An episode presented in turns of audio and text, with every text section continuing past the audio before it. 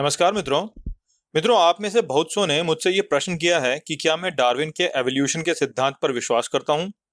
तो मित्रों, इस प्रश्न का उत्तर है हाँ। मैं डार्विन के एवोल्यूशन के सिद्धांत में विश्वास करता हूँ। और आपको ये समझाऊँगा कि कैसे ये जो डार्विन के एवोल्यूशन का सिद्धांत है, ये पारंपरिक हिंदू विचार के पूर्ण रूप से अनुरूप है। तो मित्रों, सबसे पहले समझते हैं कि डार्विन का एवोल्यूशन का सिद्धांत क्या कहता है।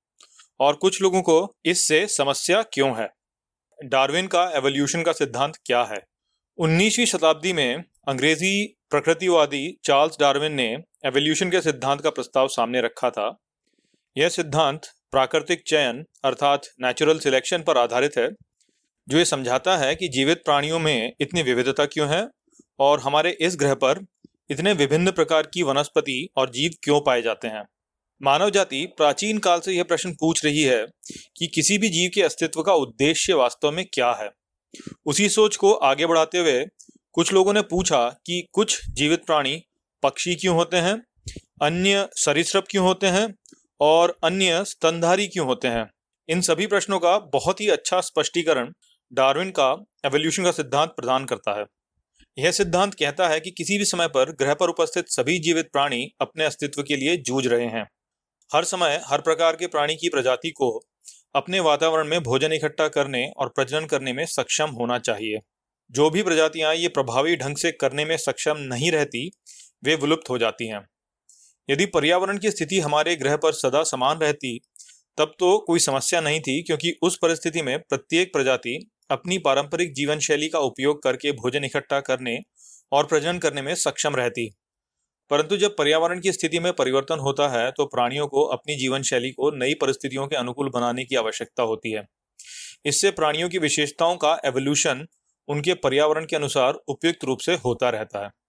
आमतौर पर एवोल्यूशन के लिए समय की एक लंबी अवधि की आवश्यकता होती है, जिस कारण से एक जीव इस एवोल्यूशन को अपने जीवन काल में नहीं देख सकता। वैसे आप इन परिवर्तनों के कुछ प्रारंभिक संकेत फिर भी देख सकते हैं। इसका सबसे अच्छा उदाहरण जो हम देख सकते हैं वो है मानव त्वचा का रंग। हम देखते हैं कि ध्रुवों के निकट के क्षेत्रों में रहने वाले लोगों की त्वचा का रंग हल्का होता है, जबकि भूमध्य रेखा के निकट रहने वाले लोगों की त्वचा का रंग गहरा होता है। यह मनुष्यों का अपने पर्यावरण के अनुसार प्राकृतिक अनुकूलन है, जो सूर्य के प्रकाश की मात्रा पर आधारित होता है। हम मनुष्यों को विटामिन डी बनाने के लिए सूर्य के प्रकाश की आवश्यकता होती है, परंतु लंबे समय तक धूप में रहने से त्वचा का कैंसर भी हो सकता है। तो उन मनुष्यों ने जो भूमध्य रेखा के पास रहते हैं, जहाँ सूर्य के प्रकाश की प्रचुर मात्रा होती है, सूर्य की किरणों से सुरक्षा के लिए एक गहरे रंग की त्वचा विकसित की है। वहीं भूमध्य रेखा से दूर ध्रुवों के निकट रहने वाले मनुष्यों ने विटामिन डी के पर्याप्त उत्पादन के लिए हल्की त्वचा विकसित की है। ये जो हमारे बीच का अंतर है, ये होमोसेपियंस की एक ही प्रजाति के विभिन्न फिनोटाइप का अंतर है। अब यदि ये दोनों फिनोटाइप बहुत लंबे समय तक एक दूसरे के संपर्क में आए बिना भिन्न पर्यावरण में रहते हैं तो ये भिन्न प्रजातियों में रूपांतरित हो जाएँगे, जहाँ प्रत्येक फिनोटाइप अपने पर्यावरण के लिए अनुकूलित विशेषताओं को विकसित कर लेगा। एक उदाहरण के लिए मानव और चिंपैंजी ये दोनों प्रजातियाँ एक ही प्रजाति से आई हैं, जिसको होमिनिन कहा जाता है। होमिनिन चिंपैंजी और ऑस्ट्रेलोपिथेकस की दो प्रजातियों में विभाजित हो गया था लगभग 40 लाख वर्ष पहले। इस विभाजन का कारण अफ्रीका के पर्यावरण का जंगलों से घास के मैदानों में परिवर्तन बताया जाता है। अफ्रीका के जिन भी क्षेत्रों में ये परिवर्तन हुआ, वहाँ के होमिनिन जो वृक्षों पर रहते थे, उन्हें धरती पर नीचे आना पड़ा। और इसके चलते चार पैरों पर चलने वाले होमिनिन को इस नए वातावरण में गंभीर खतरा रहता था, क्योंकि वह अपनी छोटी ऊंचाई के कारण दूर तक नहीं देख सकता था। इस परिवर्तन ने उसे द्विपद बनने के लिए विवश कर दिया, ताकि वह दूर तक देख सके और अपने आसपास के बारे में अधिक सतर्क रह सके। तो अब यहाँ पे बहुत से लोग ये आपत्ति करेंगे कि उन्होंने कभी भी किसी एक प्राणी को दूसरे में परिवर्तित होते हुए नहीं देखा तो ये परिवर्तन होता कैसे है? इसे आप ऐसे समझ सकते हैं कि देखिए, एक किसान जो फल बेचता है, उसके फल यदि मीठे होंगे, तभी बिकेंगे। तो वो यही चाहेगा कि उसके फल मीठे हों। अब प्रारंभ में वह कुछ मीठे और कुछ खट्टे फलों के साथ फ़सल प्राप्त करता है, परंतु यदि वह अपनी अगली फ़सल में जब वो बुआई कर रहा है तो उसमें केवल मीठे फलों का बीज बोए तो अगली फ़सल में वह अधिक मीठे फलों को प्राप्त करेगा। परंतु उसमें फिर भी कुछ खट्टे फल भी होंगे, और यदि वो अपनी इस नई फ़सल में भी केवल मीठे फलों के बीज को अगली फ़सल के लिए रखता है, और ऐसा करते रहता है तो कई वर्षों के बाद और कई फ़सल प्राप्त करने के बाद उसके सभी फल मीठे होंगे। इसी प्रकार से प्राकृतिक चयन होता है एवोल्यूशन के लिए।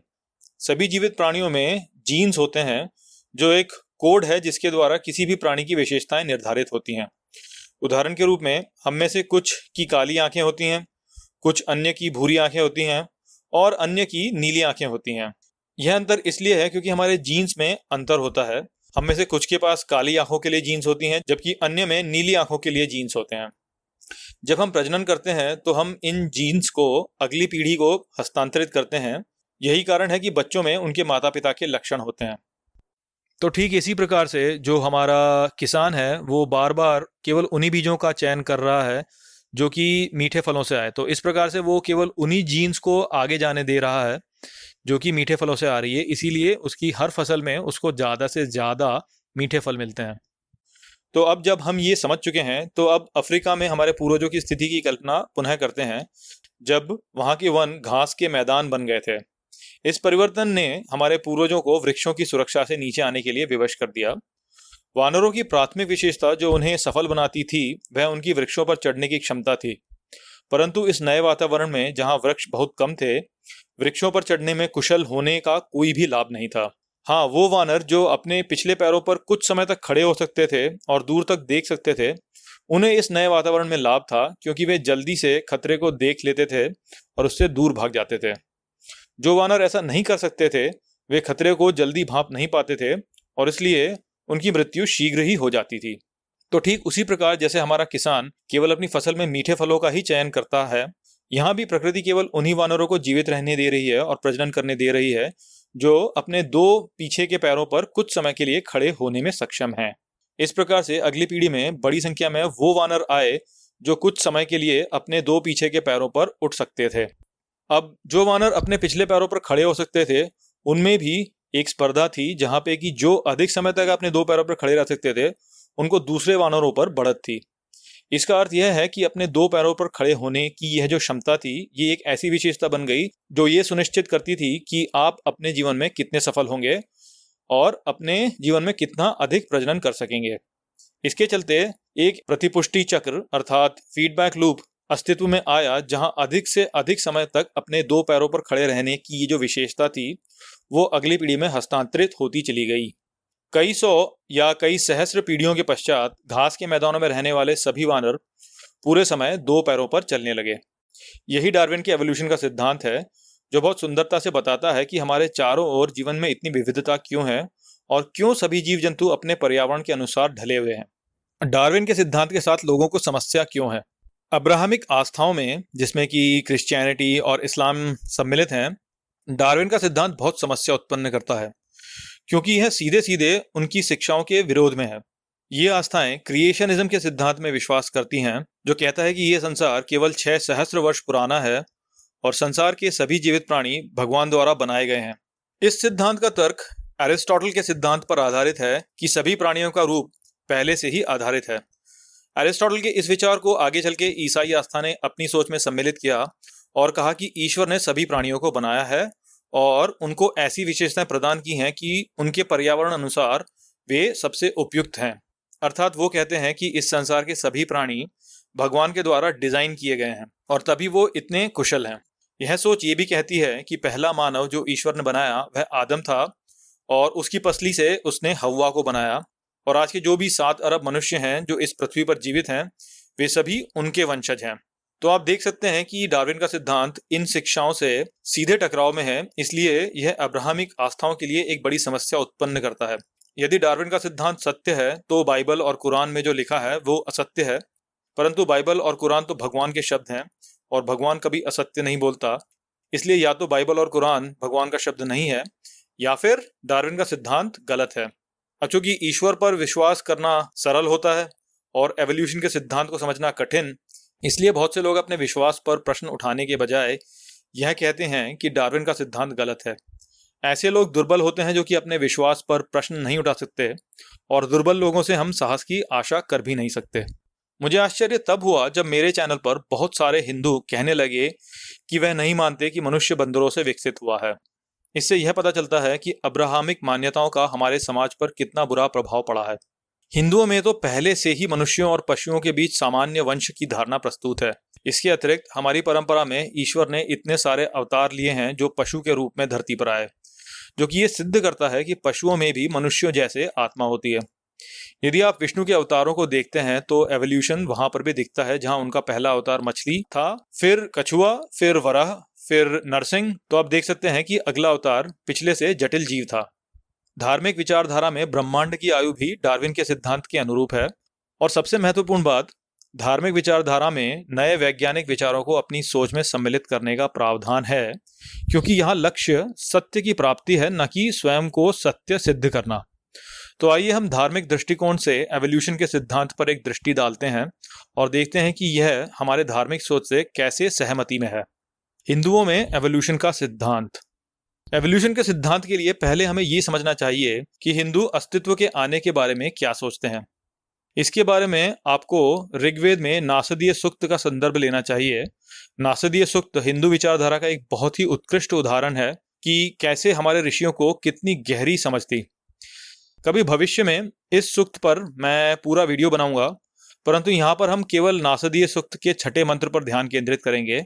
जो कहता है, को अद्धा वेद क इह प्रवो चत्कुत, आजाता कुत इयम ऋषिष्टि अर्वाग देवा अस्य विसर्जने नाथा को वेद यत आ बभूव। इसका अर्थ होता है, परंतु कौन जानता है और कौन कह सकता है कि यह सब कहाँ से आया और सृजन कैसे हुआ? देवता स्वयं सृष्टि के पश्चात आए, इसलिए कौन जानता है कि यह सब कहाँ से उत्पन्न हुआ? अब यहाँ स्पष्ट रूप से देख सकते हैं कि नासदीय सूक्त कहता है कि सृष्टि का मूल अज्ञात है। और देवता भी सृष्टि के पश्चात आए। इस विचार की तुलना यदि आप इस विचार से करते हैं कि भगवान ने इस संसार को अपनी इच्छा से बना दिया तो आप देख सकते हैं कि हमारे ऋषियों का विचार कितना परिष्कृत था। बाद में उपनिषदों में हम एक विचार को बार बार देखते हैं, जहाँ उल्लेख है कि ये सृष्टि सृजन और विनाश के चक्र से गुजरती है और इन परिवर्तनों में एक अंतर्निहित वास्तविकता है जो सदा रहती है। हिंदू उसे ब्रह्म कहते हैं और कहते हैं कि जब ब्रह्म स्वयं को अनुभव करना चाहता है तो वह इस सृष्टि का निर्माण करता है। ऋषियों का कहना है कि हमारे अस्तित्व को समझने के लिए मिट्टी के पात्र से भरे एक क्षेत्र की कल्पना करें, जिनमें जल भरा हुआ है और आकाश में सूर्य उन पर चमक रहा है।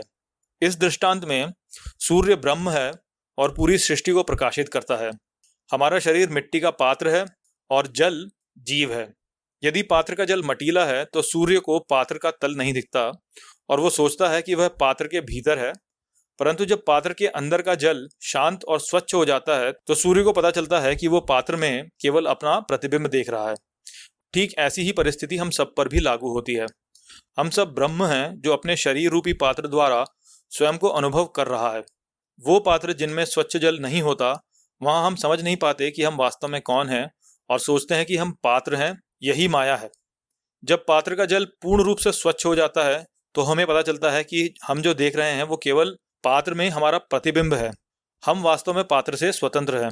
जब हमें ये बोध होता है तो हमारे लिए माया का भ्रमजाल नष्ट हो जाता है और हमें पता चलता है कि हम ही सृष्टि हैं और सृष्टि ही हम हैं। आइए अब हम इस स्थिति को एवोल्यूशन के सिद्धांत के दृष्टिकोण से देखें। पृथ्वी पर जीवन की उत्पत्ति से आरंभ करते हैं। इस ग्रह पर जीवन की उत्पत्ति को लेकर विज्ञान के पास अभी कोई विश्वसनीय उत्तर नहीं है। केवल यह कहा जाता है कि किसी रासायनिक प्रक्रिया से अमीनो एसिड बने, जिनसे धीरे धीरे एक कोशिका वाले जीव विकसित हुए, जिनसे फिर बहुकोशिकीय जीव विकसित हुए और धीरे धीरे जटिल जीवन विकसित होता चला गया। ये पूरी प्रक्रिया डार्विन के एवोल्यूशन के सिद्धांत का पालन करते हुए हुई, जहाँ प्राणियों का विकास उनके बीच अपने अस्तित्व को बचाए रखने की दौड़ के कारण हुआ। हमारी भारतीय परंपरा में शरीर त्रय का एक विचार है जो कहता है कि हमारे तीन शरीर होते हैं, स्थूल शरीर, सूक्ष्म शरीर और कारण शरीर। इन शरीरों को समझने के लिए सूर्य और जल से भरे पात्रों के हमारे पिछले विवरण पर पुनः जाते हैं। जैसा हमने पहले कहा कि इसमें सूर्य जो है, वो पात्र में अपना प्रतिबिंब देखता है और सोचता है कि वह पात्र के भीतर है। यहाँ ये जो पात्र है, वो हमारा स्थूल शरीर है। पात्र में जो जल है, वह हमारा सूक्ष्म शरीर है और अंत में हमारा कारण शरीर है, जो कि हमारे स्थूल और सूक्ष्म शरीर का बीज है, जिसे आप सबसे पहले पात्र और सबसे पहले जल के रूप में सोच सकते हैं। पात्र में डाला गया प्रारंभिक जल पूर्ण रूप से अपारदर्शी होता है और ब्रह्म को प्रतिबिंबित करने में सक्षम नहीं होता। यह सभी जीव की मूल अज्ञान की स्थिति है।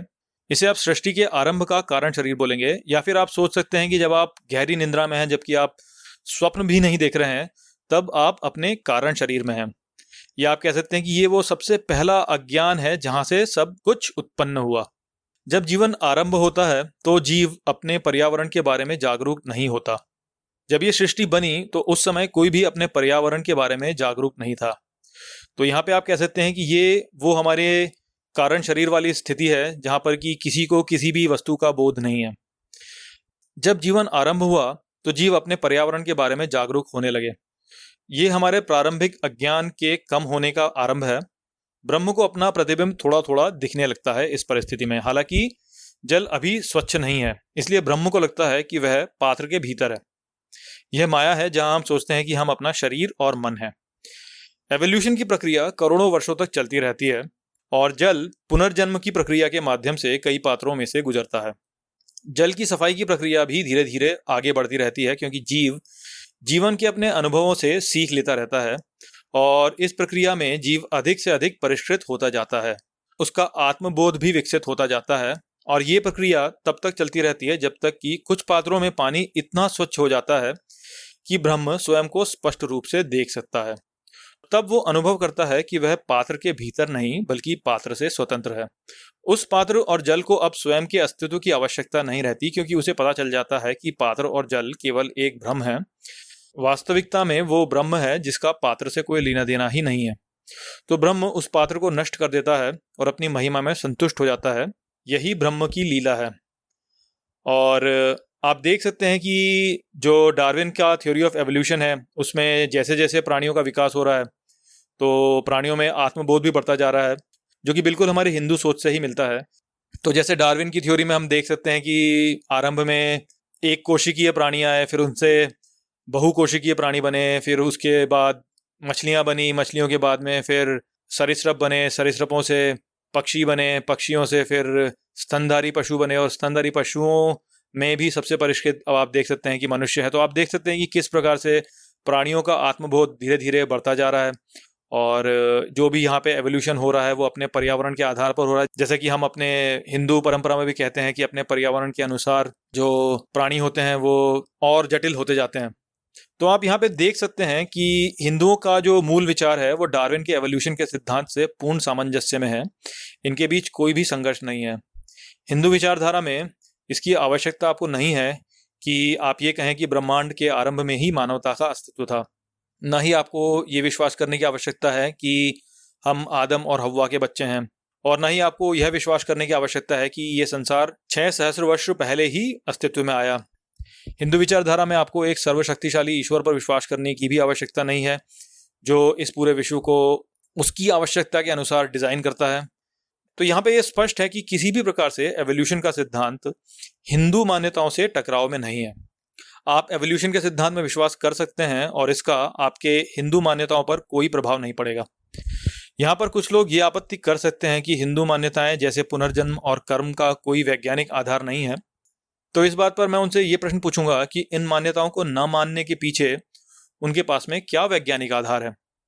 मैं दावे से कह सकता हूँ कि मेरे इस प्रश्न का उनके पास कोई उत्तर नहीं होगा, अर्थात यहाँ पर आप अपनी आस्था पर ही निर्भर हैं।